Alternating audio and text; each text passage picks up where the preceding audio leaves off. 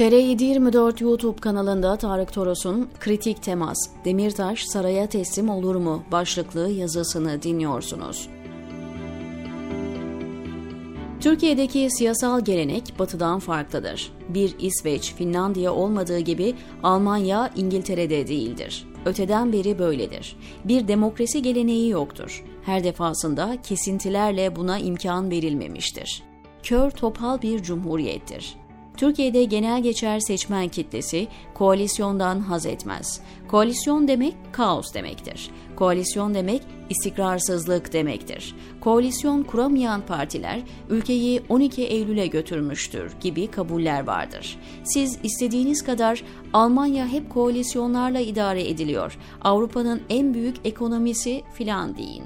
Bu Türkiye için geçerli değildir. Başarılı koalisyon hiç olmamıştır çünkü. AKP ve Erdoğan bunu iyi okuduğu için 2015'te seçmeni koalisyonla korkuttu. Başarılı da oldu. Altılı Masa'nın yumuşak karnı budur. Koalisyon kelimesini cümle içinde kullanmayı yasaklamaları gerekirken bir de ne görelim Temel Karamollaoğlu BBC Türkçe'ye verdiği mülakatta üç kere koalisyon demiş.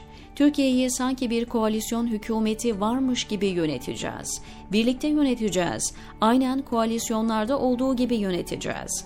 Eğer belli bir süre Türkiye'yi yöneteceksek bu koalisyon diyelim. Ekonomi iyi giderken de kötü giderken de favori Erdoğan. En büyük şansı ise karşısındaki dağınık muhalefet. Erdoğan her dönem hemen her sorunu yükleyecek bir günah keçesi bulabildiği gibi her seçimde dişine göre rakiplerle mücadele etti. Bunun tek istisnası 2019'da İstanbul'u kaybetmesi oldu. Kürt seçmen belirleyici oldu değilse Ekrem İmamoğlu ilk seçimde kaybederdi. Erdoğan bunu unutmadı. O yüzden oyun planının merkezinde Kürtlerin oyları bulunuyor. Kürt siyasal hareketinin farklı bir muhalefet anlayışı ve yürüyüşü var. Bunu tek cümlede özetlemek gerekirse o da şudur kanımca. Önümüzdeki seçim devletin Kürtler üzerindeki tutumunu değiştirmeyecekse kim kazanırsa kazansın sadece bir formaliteden ibarettir. İşin Erdoğan'a bakan yönü ise iki ayaklıdır. Kürtleri altılı masadan ayrıştırmak, Selahattin Demirtaş'ı kollamak. Ne Abdullah Öcalan ne de HDP denklemin içindedir esasen. Erdoğan biliyor ki Öcalan ne derse desin Kürt tabana tesir etmeyecek ve biliyor ki HDP'yi kapatsa dahi Kürt seçmeni kontrol edemeyecek. Dikkat ederseniz son dönemde Demirtaş'ı üzecek bir şey yapmıyor. Demirtaş siyasi tutsak elbette. Bundan ağır ceza mı olur?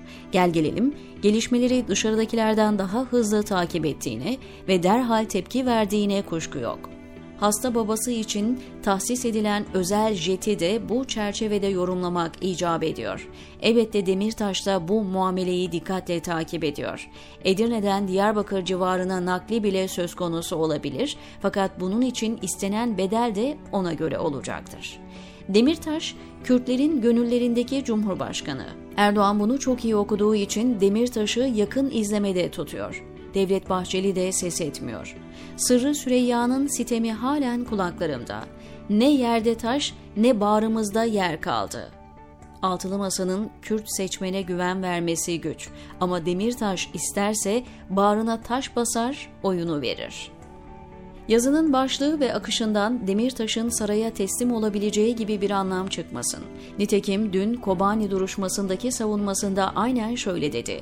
Bana Hakan Fidan aracılığıyla Öcalan'ın yerine geçme teklifi yapıldı. Reddettim. Biz biziz. Öcalan Öcalan'dır. Her şeyin farkında, diyor Tarık Toros, TR724'deki köşesinde.